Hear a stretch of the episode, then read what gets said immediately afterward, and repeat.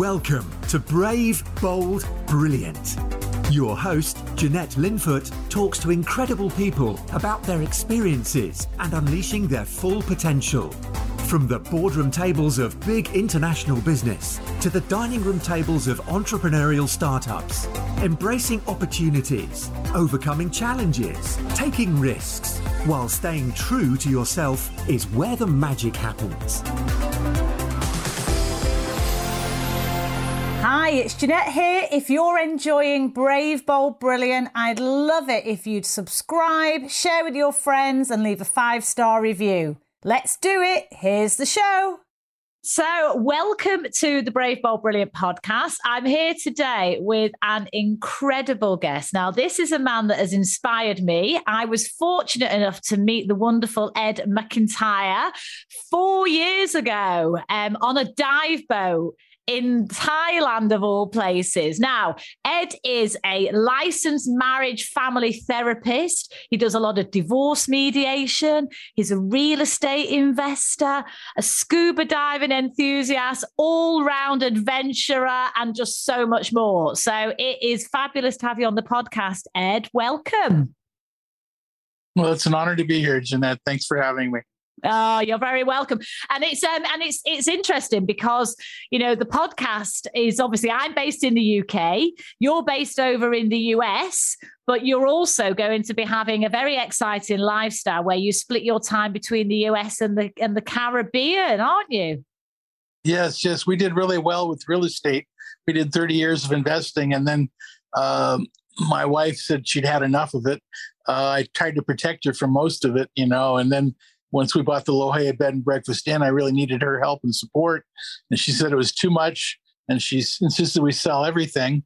And so we did, you know, after forty-three years of being ecstatically married. I don't want to, you know, argue with her. So I just kind of go with her lead.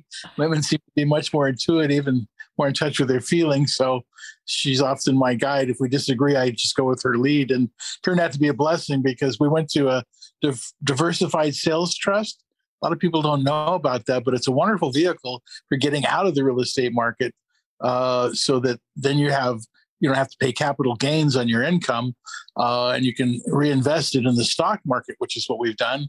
We've done amazing, um, enough for several lifetimes. Uh, and uh, now it's uh, all passive income downhill. Uh, and my wife and I were marriage and family therapists, and we love doing what we do. So we don't ever have plans of stopping doing that. Um, but I will be spending six months and one day outside of the United States as an expat, mostly in the Caribbean, um, because I love scuba diving there. And um, that way we'll pay four percent taxes instead of thirty-nine. Well, you see, you've got it all covered. So you've given us a quick canter through the back end of your journey, Ed, shall we say, the more recent uh, times with the with the real estate and the investing in the stock market and your passion uh, for diving. And we're going to talk about that in more detail. But can we cover the earlier years, Ed, if you don't mind, in terms of where life started for you, you know, how you got into the, you know, the therapy side of things and the paralegal experience you have? That'll be great to hear about those early days. Sure, sure. Um, well, um, I grew up with domestic violence, and my dad had constant affairs. He was a traveling salesman, and I saw my mom get some relief through therapy. Um, and uh, also, uh, I was in high school when the midst of the Vietnam War was going on, and uh, they said I was supposed to sign up for the draft. I said, is there a door that's open? What draft? He said, no, no, it's conscription. And I said, oh, no, no, I don't want to do that. So uh, I be- uh, applied to become a conscientious objector, and I helped hundreds of uh, students at the San Jose and Los Gatos Peace Center uh, get their conscientious objector status, including one of the best friends that I grew up with, uh, Larry Jenkins. And um So uh, as a result of that, that's how I kind of initially got into counseling. Um, and, um, you know, I've loved it ever since. I, I, I personally ran a domestic violence treatment program for seven years through the probation department, had twelve groups with twelve men, uh, had over two hundred fifty people coming through my door every week. I don't do that anymore, but, but I did that for seven years. Um, So um, let's see what else. Uh, how, you want to hear about my real estate history? Yeah, um, why not? Let's let's cover the whole shebang. Sure. Um, you know, I paid off my home. You know, therapist, uh, working hard, um, and um, my friend Reverend John Drey, who owned Madre Grande Monastery, used to go up there for meditation retreats. He said, uh, "I said, John, I paid off my home. Now I can just coast. You know, I finally made it." He goes, "No, no, no, we're just getting started." I said, "What?" Because you know I'm a realtor. I go, "Yeah." He goes, "Well, now you're going to buy an apartment building." I go, "Oh, okay." So uh, it took me a while, but I got my first apartment complex. It was a sixplex in uh, El Cajon on Franklin. And um, I thought it was close to La Mesa, which is a nice place. So I thought, well, this will be a nice place. Well, it turned out to be the west, worst part of San, San Diego, El Cajon on Franklin, behind Dudley Biker Bar. And uh, the police were there every night, and I evicted every tenant I had.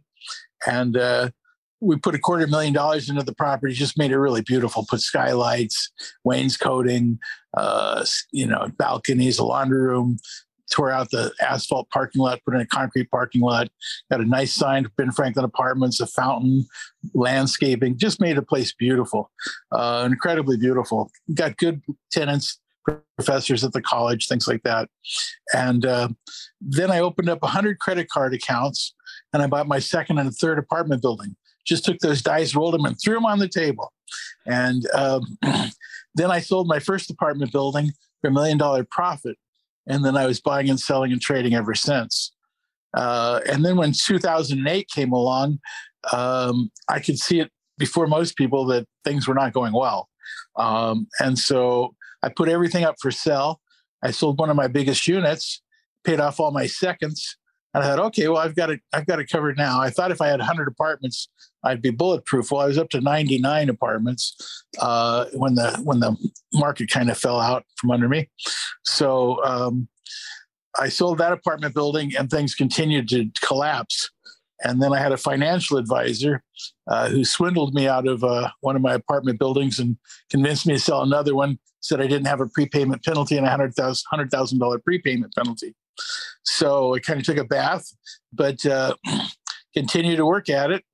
And um, I finally decided uh, I bought a uh, an apartment building in um, Old Town. Uh, I mean, in, in, in Bankers Hill on Grape Street. Uh, I found an ad in the newspaper uh, for an apartment building in the newspaper. Oh, people don't put apartment buildings in newspapers. Called, get me in front of this guy today.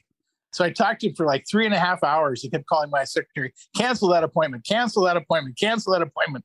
Finally, after three and a half hours, I, I said, wow, you, you're a great guy. You know, you built this, uh, you know, you bought these two homes, one for you and your wife and one for your daughters. And your wife divorced you and disowned you, and so did your daughters. Uh, and you turned it into an apartment building, and you've taken the high road. You've been and had integrity. You've taken good care of your tenants, no matter what nightmares and stories you told me. You've always taken the high road. You know, if, if uh, you know, I appreciate getting to know you. He says, well, you really get me, McIntyre. I said, well, thank you. He says, would you like to buy this unit? I said, yes, I'd love to buy this unit. So we shake hands on it. I call my financial broker, and he says, no, Ed, you didn't get that property. I said, what? He said, no, no, it'll go on M L S. Everybody will find out you stole the property. It's a million dollars less than what it should have gone for. Uh, somebody will offer him a million dollars more, and you won't get that property. So sure enough, it goes on the M L S. And somebody does offer him a half a million dollars more than what I offered him. He said, nope, I already shook hands with McIntyre. It's a done deal. Wow. So yeah, I had that building. It was beautiful. Um, and I uh, was doing some divorce mediation and Redondo Beach training. And I told my wife, I don't want to pay three hundred fifty dollars a night for a hotel. Can you find me something else? So she found something called Airbnb. And I said, oh, this is great. I'm paying one hundred fifty dollars instead of three hundred fifty dollars a night. Um, blocked from the from the from the building where it's at, Radisson. And uh, this seems like a win-win. Uh, I said to the owner, I said, what if I decide in the middle of the night to spray paint the place and take a knife and do a little interior decorating just the way I want the place? He said, that'd be terrific. Airbnb has a million dollar policy. I'd be covered. Uh, I could get a couple of these Airbnbs if you do that. And I said, yeah, I'd probably end up in jail. I don't think I'll do that. Well, I go home and uh, I'm running a divorce mediation practice out of my uh, downtown building. And my wife says, you're losing money. I said, what? She goes, yeah, we can make more money renting. Oh, well, honey, you know, it takes a while to get a business up and growing. You know, you're in the black for several years. You can't just start off making a profit. She says, no, no, close that divorce mediation. We can make more money renting it out as, as a studio. I said, well, I'll tell you what, I only use the building two days a week. I'll turn it into an Airbnb the other five days of the week. And so five out of seven days, it was rented. So I said, oh, this is a pretty good thing. So then somebody moved out. I converted that one. Eventually, I converted the whole sixteen plex into Airbnb. Really nice. Uh, I was clearing over thirty grand a month on the building for a while. And so I decided, well, I'm going to get rid of all my El Cajon apartments. And uh, I took a real estate class and passed the real estate exam. Not that I'll ever be a realtor, but I wanted to know what they know. Basically, realtors are fishermen. They sit on the back of the boat. They drink beer all day long. They throw a fishing line out and they wait for a bite. It's called the M L S. That's all they do. So I said, no, I'm not going to play that game. So I went to three of the biggest uh, people in town, including one of my dive buddies, Angela Manette, an incredible realtor. And I said to all three of them, whoever sells the property first gets the commission. Well, I had forty-four units sold in six weeks. So I was very pleased. I took that money. I bought the La Jolla Bed and Breakfast Inn, which was designed by Irving Gill, a friend of Frank Lloyd Wright's. Irving Gill, Kate Sessions, and Ellen Browning Scripps all uh, were in that building at the same time, did amazing things there. I just loved it. Um, and then I bought an, an eightplex in Old Town and I converted it into all Airbnb. So I had like forty-one Airbnbs uh, because one of the reasons was they, San Diego had a moratorium on eviction. So I had to turn everything into Airbnb. I didn't want to be stuck. And so turned everything to Airbnb and everything was okay. And then the pandemic hit and, um, that wasn't going really well because people would pull the Three Stooges act where somebody stay there for five nights, take a pic, uh, pick up a piece of petrified turd, throw it under the bed, take a picture of it, call Airbnb. Airbnb said you didn't have to pay. Well, this happened dozens of times. Uh, and so, you know, the, between that and my wife saying, forget it, you know, we're going to get out of this. We, we did get out of it. Um, so that's, that's a little bit about the history of a, my real estate. Wow, fantastic. Well, you know what I love about you, Ed? Well, there's lots of things I love about you. I love your energy because I, you always feel when you're in your company, you make people feel like they're the only person in the world that matters. And that's a great skill.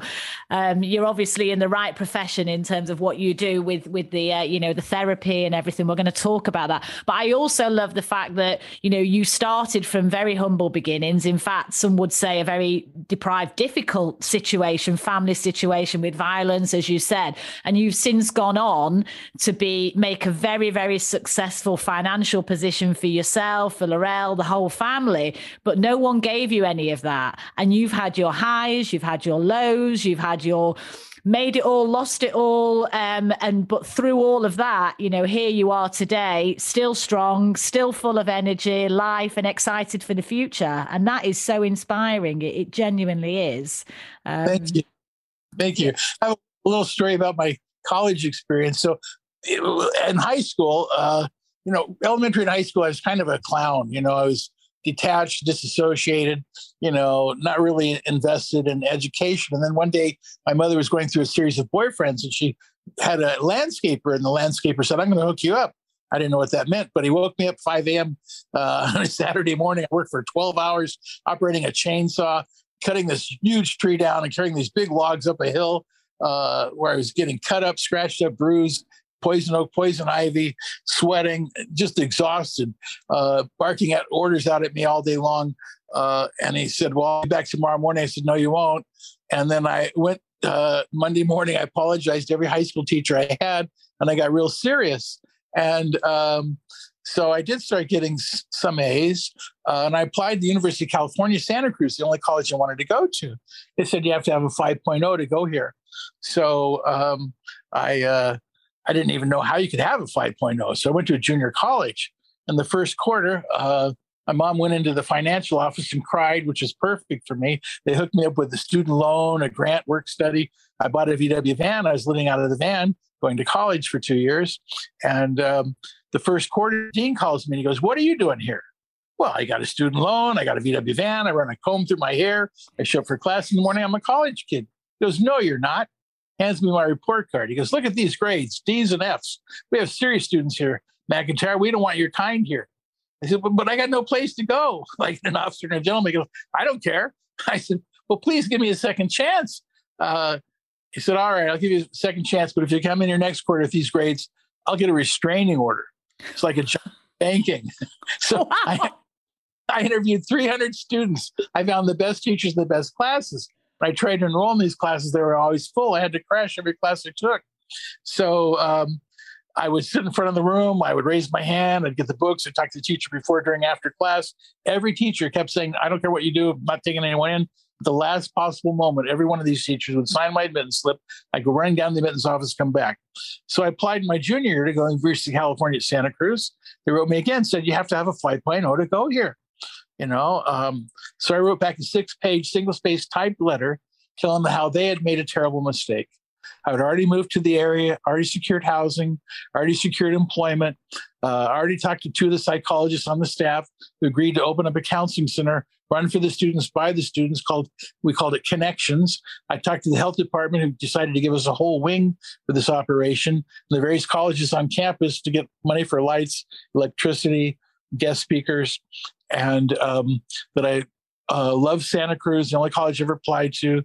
Uh, I love the surfing, the scuba diving, the ocean. This is the only place I wanted to go.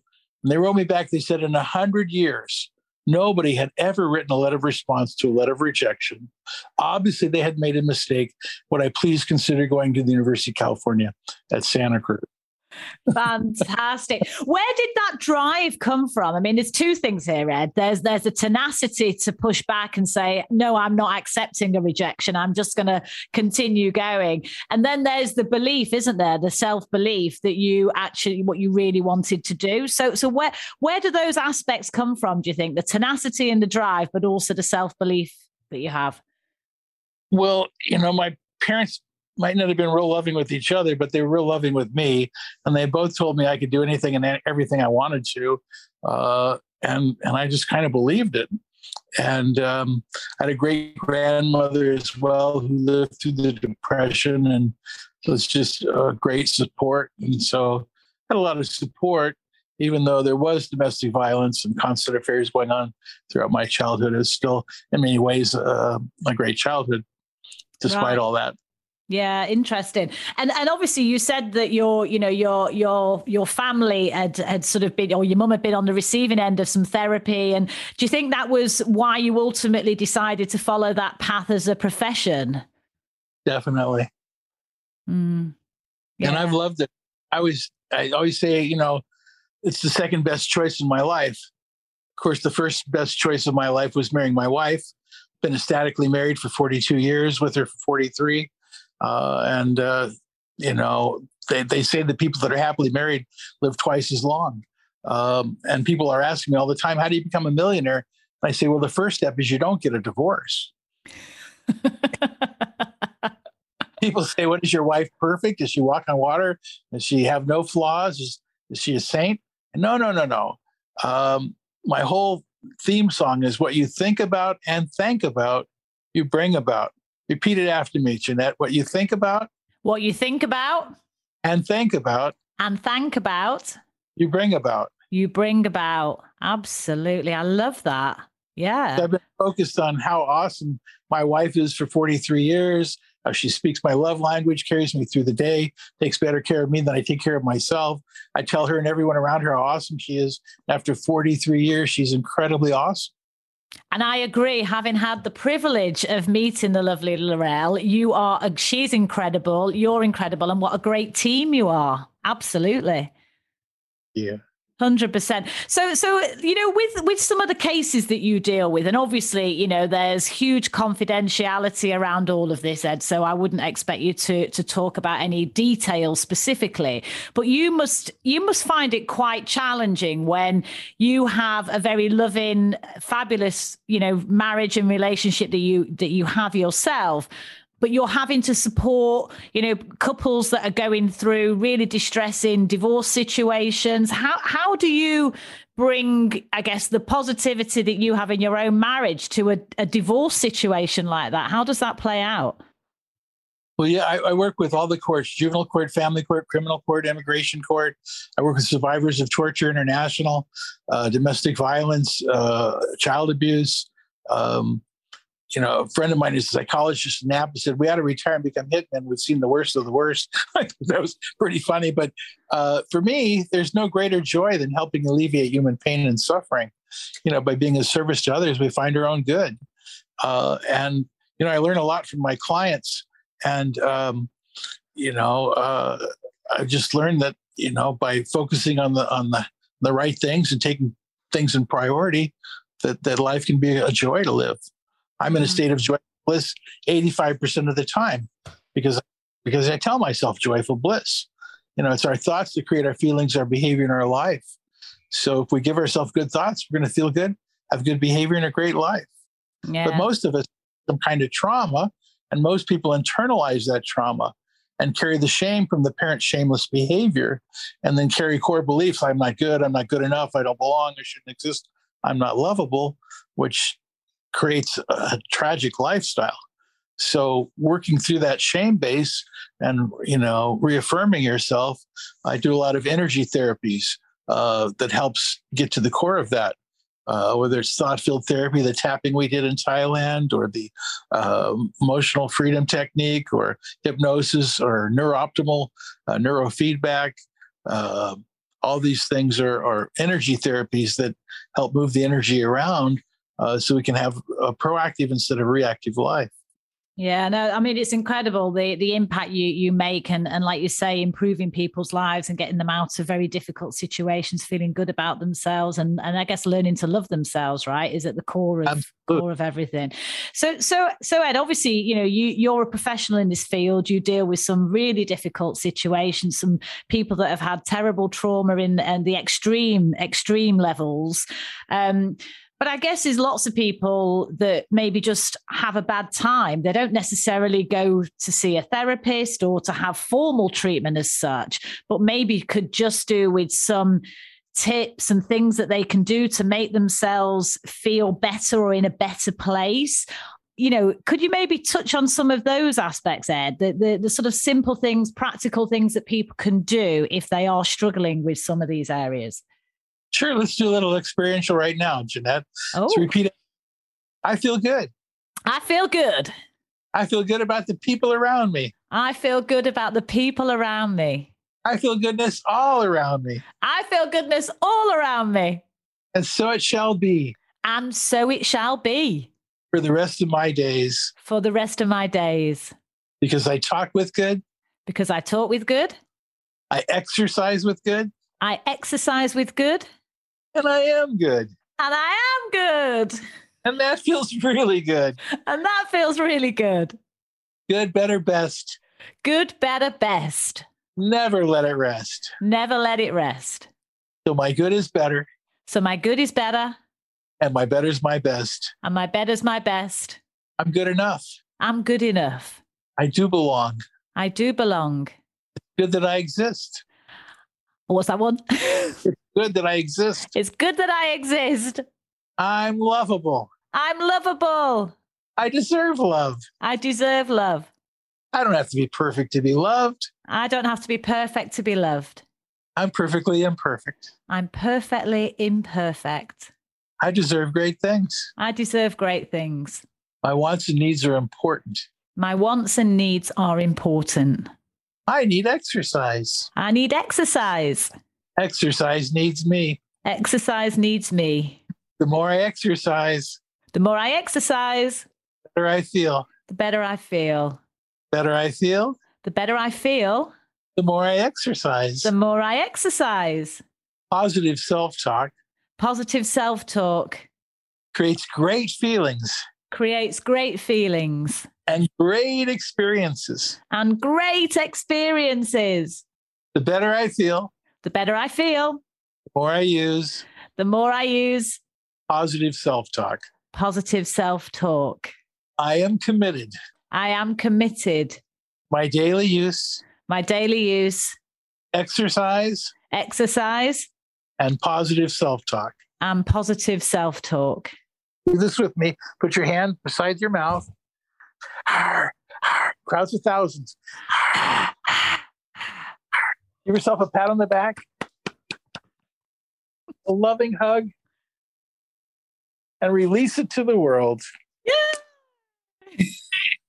I feel great. There you go. You know, I think the greatest insight we've had in the twenty-first century is you can't have life without mind entering into it. In other words, if I'm going around being angry, frustrated, upset, worried, the, the world's going to give me plenty of things to be frustrated, worried, angry, upset about. I guarantee it. But if I'm going around in a state of joyful bliss, being happy and thankful, the world gives me an abundance of that. So it really comes down to my focus, which is why I do my best when I first wake up in the morning to do two to three minutes of meditation. Hardly anything, you know, just following your breathing in and out, watch the cool air and come in, the cold, hot air go out, chest and abdomen rise. They have what's called the monkey mind. You have these racing thoughts. You let the thought go like a fish downstream. You want to scratch yourself like a monkey, scratch yourself if you need to, but just give yourself two to three minutes of downtime. What that does for me is helps me realize everything I need is within. And even from if somebody's raging at me, I can still just beam them loving kindness, watch them apologize, melt, and take a step back. So, um, you know, I taught hiking classes for ten years through Foothills Adult School, and I'd often holler out, joyful bliss. And my hikers would holler back, joyful bliss. So it, we think about and think about, we bring about. And most of us have been programmed through trauma and, and negative life experiences. Mentioned the fact that we've got Americans with seventeen, eighteen deployments. Never had that in our American history. Uh, and then the world is so divided. I think the internet has a lot to do with that. Everybody's pretty oppositional. So again, we create peace by creating peace within ourselves first and then spreading it out. Yeah, no, absolutely. I totally agree. And and and Ed, we um we were lucky enough to meet on a diving trip. Let's just talk about that because I want us to touch on the on the tapping. Um, oh, so so just by way of background, very very briefly, because the the, the uh, focus is on you, Ed, not me.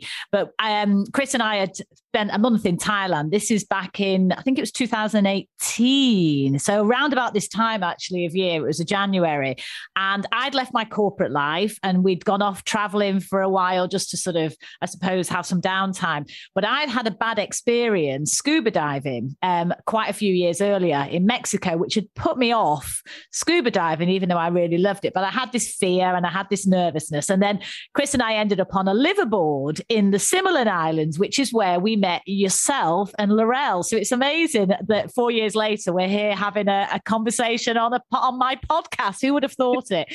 But I remember being absolutely petrified about going back into the water scuba diving. And you took me to one side. You must have noticed the look on my face. You took me to one side and you said, Jeanette, come with me to the front of the of the boat. Um, and I, so I went with you. And then you did the tapping therapy, which basically got me back diving, um, but really sort of, I suppose, took away the fear. Um, and if it hadn't been for you, Captain Ed, as we call you, um, I don't know that I would ever have dived again properly. Um, so I'm massively thankful, but that's just a very small example of, of how what you do is incredibly powerful. So can we just talk about that a little bit? Because again, it might be something that people can do quite, quite easily. Absolutely. You know, what I asked you to do was give me your S U D S level, your subjective unit of distress. And I was recalling on a ten-point scale, one's being a slight irritation, ten where it's affecting your thoughts, your feelings, your behavior. You were like at a, at a nine or a ten. Yeah. Uh, so we did some tapping for a couple minutes, and we brought it down to like a two or a three, and then we did an eye roll, and it was gone. And then you enjoyed your dive. We all had a great time diving throughout the whole trip together, and a lot of camaraderie and a lot of fun. Uh, and uh, so, yeah, it's a powerful tool.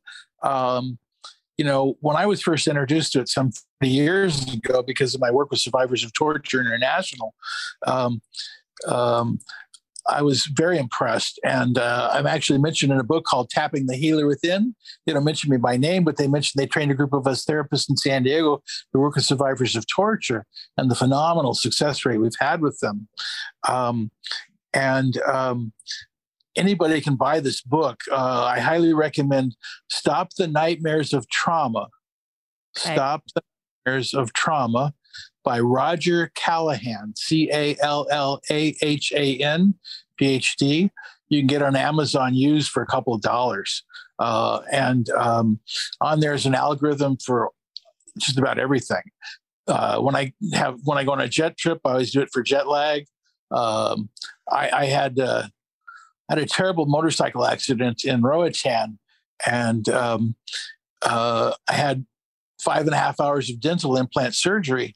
And the dentist said, uh, how is it possible that you didn't get a shot of Novocaine every ten or fifteen minutes? Like I was asking you if you wanted one. How did you go through that whole process without any Novocaine?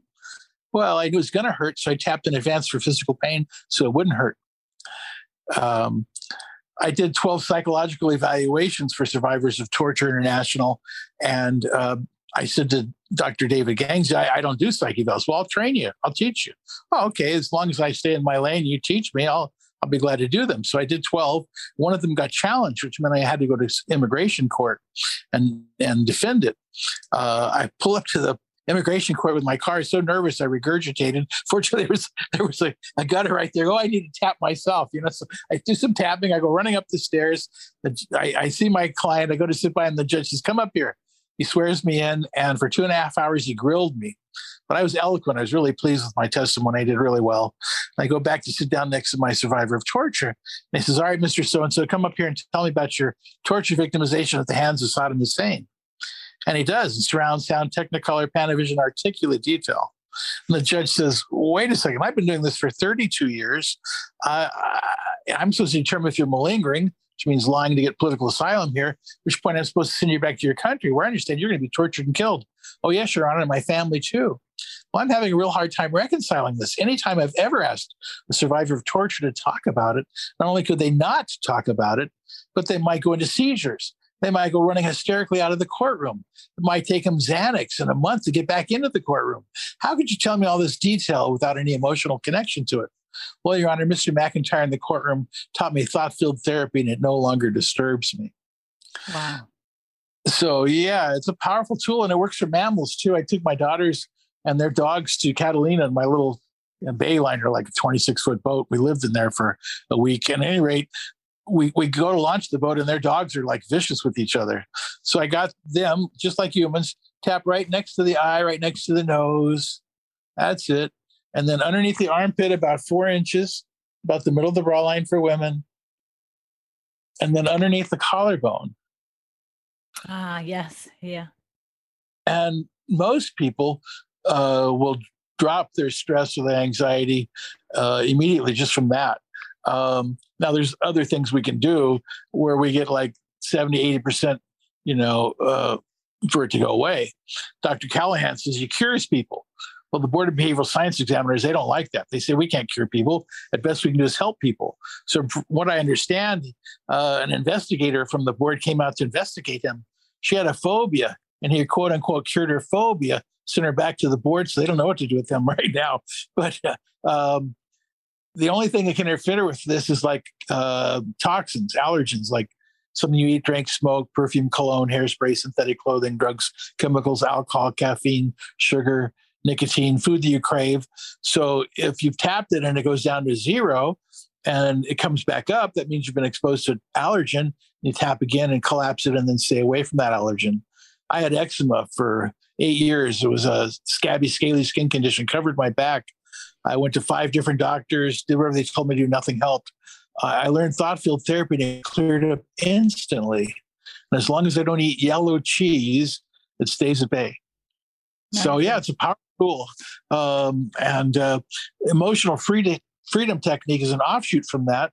Um, but it's pretty easy to use. They've got, got it on the internet, emotional freedom technique, where you can tap along with Nick Ortner. Uh, at first, Doctor Callahan was pretty upset about it, but now Nick says every time he talks, of course, this originated from Doctor Callahan, so I think he feels better about it now. Um, but uh, it's a powerful tool. And yeah, it's very simple and uh, very grassroots. You, you know, um, a lot of my clients share it with their friends and their family. Um, and uh, it's a powerful tool.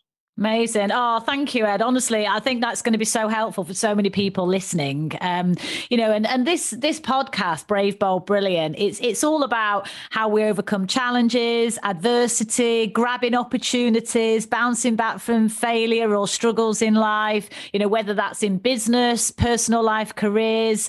And, and I guess the what I love about this is, obviously, you've dealt with some of the most extreme, um, terrible situations that people are in, but also what you apply can can work for everyday folk just wanting to be better versions of themselves, can't it? So it, it really does cover the whole the whole spectrum. Absolutely. Mm, fantastic. So, so Ed, can we talk a little bit about um, how you have bounce back from the business challenges that you've had? Because obviously you've got a, a very successful, hugely um, amazing career that you've had in, you know, with the therapy side of things that you've done and, and the mediation and dealing with all of that side. But on the more sort of like financial property investing, stock market, you've had your, your ups and downs as well. Um, so when when you were in those difficult situations you described earlier, Ed, about, you know, the property market crashing and, you know, having to deal with the, the stress and the worry of having a big property portfolio, real estate portfolio, and, and the potential of, you know, that crashing could could actually really bring you completely down financially as a, as a whole family. How did you deal with that situation, those situations of, of when the business is not going well, and how you bounce back from that? Uh, well, again, it's just being bold, you know, consistent, consistently being persistent uh, and never giving no, and always looking for alternatives, you know, uh, not one hammer fits every, every, you know, nail, you know, different size hammer, different tool altogether, you know, different direction altogether, which is why I'm thrilled and highly encourage people that want to get out of real estate to check into Diversified Sales Trust. Um, it's a marvelous tool so that, again, you can then have a passive income and, you know, enjoy the rest of your life. Mm. Um, I loved real estate, but it was definitely at times very challenging. I have a wonderful construction crew that's been with me for twenty-five years, but uh, um, still, it, you know, it's, it can be challenging at times. I'm sure you're aware. Uh, so just keeping a positive attitude, a positive outlook, just knowing that, uh, you know, trusting in myself, trusting in God, that it will all work. And uh, I've got an amazing wife that's very supportive, um, and um, a great dog, uh, Mister Blue. He's got a blue eye and a brown eye. Every morning he yells, "I love you," and walks. And he sings on key to Christmas music and reggae music. And I take him with me when I do my divorce mediation. Somebody cries, he nuzzles them. Somebody gets angry, cocks his head, and he looks at them real strange. I tell people he does most of the work when I do my divorce mediation. So, you know, and then I've got a great family. I've got awesome daughters. My youngest daughter graduated with a master's in clinical psych and has an internship. Soon we'll be following mom and dad's lead. And then my oldest daughter is halfway through a PhD program uh, and is taking a break until they go back to in person. And um, I told both my daughters, you know, I'm getting old. I want grandkids. But I'll give three hundred dollars to the first one gives me a grandkid. All of a sudden it was a race, and they were born three weeks apart. So I have two six-year-old grandsons and a four-year-old granddaughter, more fun than a barrel of monkeys. Um, oh. And, you know, my My own daughters didn't get along real well. My my wife and I are therapists, so it's a little embarrassing. We go someplace, you know, and the older one kind of touted over the younger one. Uh, when she became twelve, I got her certified diver. And then when my youngest daughter, two years later, uh, was twelve, I got her certified. So when they were fourteen and twelve, I took them to Cozumel, one hundred feet under the water. Uh, they did what's called traumatic bonding. They had to rely on each other for their lives, and they became best of friends. And now they hang out together. We go on vacation. We call, and they're often together. We're, we're just thrilled at how wonderful they get along and enjoy each other. Uh, we're, I was afraid they wouldn't talk to each other as adults. Of course, they say it had nothing to do with scuba diving, but another true story written by an eyewitness is what I say. Um, Wow. So, well, I, ne- I never knew that. So, I mean, so scuba diving is obviously a passion of, of yours, Ed, and that's how we how we first met. Um, but I'd never even thought about using scuba diving in, in an example like that. That's incredible. It's very bonding. You know, when you're diving with somebody, you're just totally in the moment, and it's it's a peak experience, and it really brings people together. It really is another world down there, isn't it? It's um, it's it's incredible. Yeah, I agree. I agree. I can't wait to get diving again. To be honest, I've I've really missed it the last couple of years. Um, so so so Ed, talk about the diving briefly. Oh, sorry, I lost you for a second. Talk about the diving, Ed. How many dives have you done, or have you lost count because there's so many thousands? Over a couple thousand, yeah.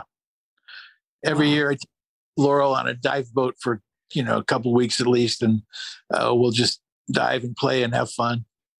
Absolutely. And for anyone that um, has the opportunity to bump into Captain Ed and Laurel whilst they're on a dive boat, be warned that he's a demon, an absolute demon at a game called Uno Roboto, which he introduced to Chris and I, um, and and the odd partial to the odd glass of wine as well, which I'm not sure is is what you would recommend to people diving of an evening, but you know, we had a good time. Yes, indeed. Fantastic. Well, Ed, you know, I could talk to you for absolute hours, so we might end up having to do a follow-up podcast. Um, I'd, be, I'd love it. But before we before we finish, Ed, can I can I just ask you a couple of final questions, if I may? Sure. Love to. Brilliant. So when you look back over your incredible life and career and business life and personal life, can you think of the best piece of advice that you've ever been given, or a really good piece of advice that sort of stayed with you for many years? I have two examples, if it's, if that's okay. Absolutely. Uh, you know, I learn a lot from my clients, Jeanette. And I had a ten-year-old kid in therapy once, and uh, he says to me, Ed, I'm thinking about taking on a paper route. So I say in my most clinical fashion, well, how do you decide, young man, whether or not to take on a paper route? So, well, Ed, it doesn't always work this way, but I'm feeling really good about myself. Ask myself three questions. Well, yeah, what's that? So first of all, I don't have time to get all the sleep I need to get. I automatically tell myself, well, yeah, kids till they're twenty-five need nine hours of sleep every night or they're going to get depressed, but I can get by in less. Uh, and second of all, I had enough time to work, get all the work in I need to get done. Oh, yeah, well, that's real important. I certainly agree with that. And then third of all, have enough time to get all the play in I need to get in. I said, oh, wait a second. I got to write this down. A balance of work, play, and sleep. Oh, wow. I'm going to have to examine my life. I'm going to have to make some changes. And I went from a six-day work week to a four-day work week and at least a month of vacation every year, and haven't gone back since. Wow. So the words of words of wisdom from a ten-year-old child. That's that's great. And what's the second one, Ed? Well, uh, you know, my mother, bless her heart, uh, she had some medical problems and she got addicted to Percocet. And so she was on Percocet for thirty-six years of her life, which is similar to heroin, uh, and extreme highs and lows, ups and downs, you know, wide mood swings. Uh, and I told my therapist, uh, Bob Bray at the time, uh, who taught me thought field therapy. I said, Bob, you know, I think I just want to go over to my mom's and uh, peel up rubber out of the parking lot, flip her off, tell her where to go, and maybe not talk to her for a couple months. What do you think? He goes, oh, no, no, Ed, calm down, relax. He said, this is your mother. He said, your only job is to be the best son you can be. Keep your side of the street clean and let the rest go. That was the best advice I ever got, because now that my mom is deceased, I'm not going around, oh, why did I do that? Why did I say that? I'm going, no, I was the best son I could be under the situation. I think I was pretty commendable. I took the high road. So, you know, I use that a lot, you know, whether it's a relationship or, you know, I want to be the best husband I can be, the best father I can be, the best friend I can be, the best colleague I can be, you know, the best therapist I can be, the best friend I can be. So I focus on my side of the street and what I'm doing and let the rest go. You know, love's a, a verb. It's an action word. Everybody wants more love, but the key is being more loving. When we're more loving, how can love but help come when so warmly invited? Yeah. Yeah. Brilliant. Yeah. No, I, I love, that's amazing. Uh, it's a really amazing. I guess it's, there's a, there's a saying, isn't there? You know, keep your own house in order. And and it's, it's a similar, a similar kind of, kind of concept, but yeah, it's obviously served you very well, Ed, as well, all these years. Thank you. Yes, indeed. Yeah. And can you think of any poor advice that maybe you took that you wish you hadn't, or that it was so bad that you ignored and you were very glad that you'd ignored that, that advice?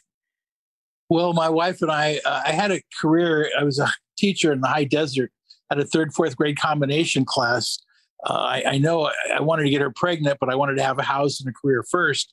And so at any rate, we were, we were up in the high desert, and uh, we lost our firstborn at sixteen months.